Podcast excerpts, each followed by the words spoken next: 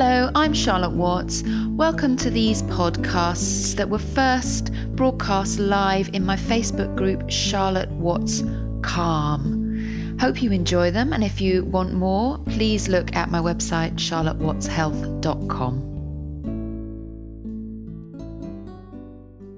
Hello, I wanted to talk to you this morning about detoxification and what it really means because it often gets banded about as a kind of regime for clearing things up or for being good after times that we've been maybe not so good. And the implication there may be that we don't always detoxify. Um, and yet, detoxification is something that we are doing all of the time. Every nanosecond we're alive, it's an incredibly crucial part of our survival is getting rid of that which essentially can damage us, can interfere with body processes, functions, even mutate DNA. So rather than viewing detoxification as something that we would choose to do and and see it as something that is a particular phase in life understanding how we are always and constantly detoxifying really helps us to support that capacity and support our body functions as as they're always happening. So one of the ways that we really support how we let go of that which doesn't serve us which uh, gets in the way of healthy function is to support digestive processes so we take in through our mouths that which uh, potentially can nourish us, depending on the quality of food. And then the gut wall is making decisions in terms of what it takes in, what it deems as nourishment. And then what it doesn't need or doesn't feel digestible is eliminated out through the stool. And obviously, sometimes things are taken in that, that aren't particularly healthy for us, but we also take in toxins and damaging particles through the breath, through the skin. And so other detoxification processes are happening in every single cell. So just like us as a whole, each cell is taking in that which nourishes and uh, releasing or ejecting that which can potentially cause harm. And also that which is a byproduct of energy production. So is like our exhaust, if you like. So it's very important to realize that if we are exercising more or if we are in higher stress, if we're basically running our body in more kind of excitatory tones, which is what the stress response does, then we're creating more exhaust, more byproducts, which can also be damaging to cells.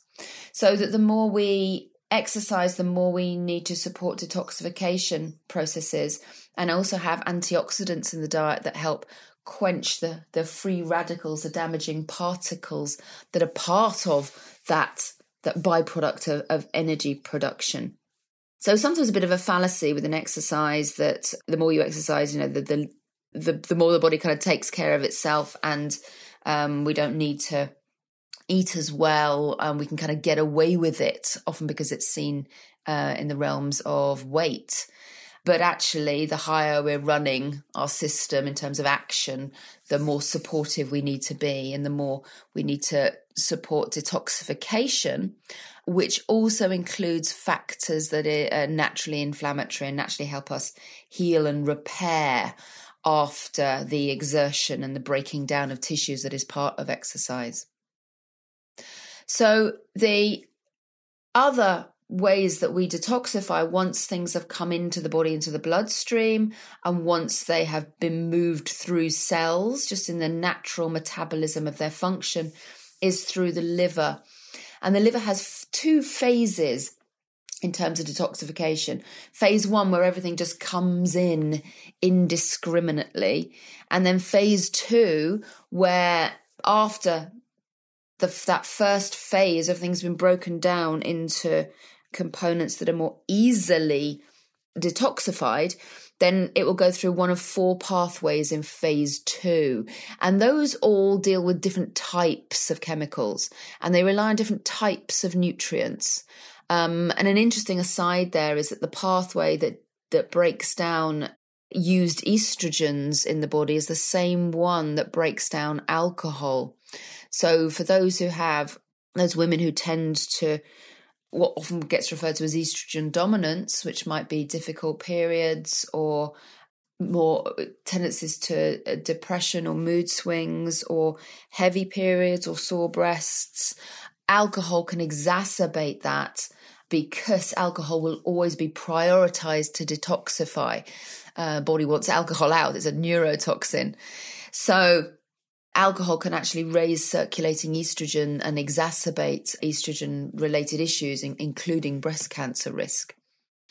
So, supporting this phase two liver detoxification um, is one of the most important and healthy things that we can do for our body's general function its ability to clear out that which which gets in the way of us feeling most energy and um, best mood and uh, most regulated immune function and so things like cruciferous vegetables are really, really key in here. So that's the broccoli, cabbage, pak choi sprouts, um, and also opening that up to other uh, vegetables within the the mustard family, like watercress and even spinach. Um, but anything that's got a kind of big green leafy veg is an incredibly important part of our basic and evolutionary diet to help us function on many levels, and, and particularly including liver detoxification.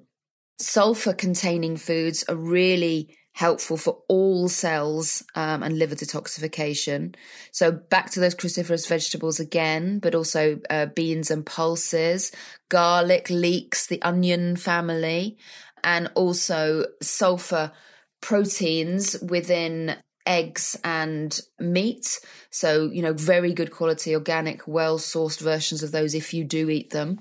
And having those in our diet as a kind of mainstay is really important for liver function, as is uh, omega 3 oils that are found in nuts and seeds, which also have good amounts of soluble fiber in there that are really important for then clearing out that which the liver detoxifies as it comes through the bile and then out through the bowel. So it's really important to have uh, support healthy bowel function to detoxify and take out that which um, the cells in the liver are passing through in completion, actually remove that from the body. So, lemon juice and other bitter and sour foods are other components that are really helpful to get bile flow going from the liver and help break down fats in the bowel as well and support healthy digestion and elimination in that way. And plenty of fluids, hydration is what keeps our detoxification capacity up, which keeps moving liquids through the bowel and also supports health hydration on the gut wall.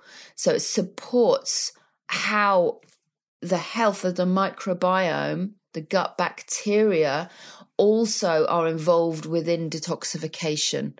And the more that we can have soluble fiber in the diet from things like beans and pulses and plenty of vegetables, the more uh, we're able to support that healthy movement through the bowel and also support blood sugar balance, which means we tend to crave less of the sugars and junk fats that actually in- interfere with detoxification at quite a great rate. So, a few other foods that really help detoxification are really useful to include regularly within our diets are turmeric and green tea and foods that have ellagic acid in which are really good for phase 2 liver detoxification. So that is particularly raspberries which are absolutely incredible for phase 2 detoxification. But there's also ellagic acid found in lesser amounts in strawberries and green tea so that's a, a, good kind of overall. You can also take the herb milk thistle, which is a really good and safe herb to take with medications and a long traditional history of supporting detoxification factors. You can also take turmeric capsules and artichoke, uh, another great food for detoxification, but also really good to take in capsules if you just want something that supports your detoxification in the background. So I hope that has helped. Do send any questions through, and I will do send any other subjects that you would like me to cover within these podcasts. And I will see you soon.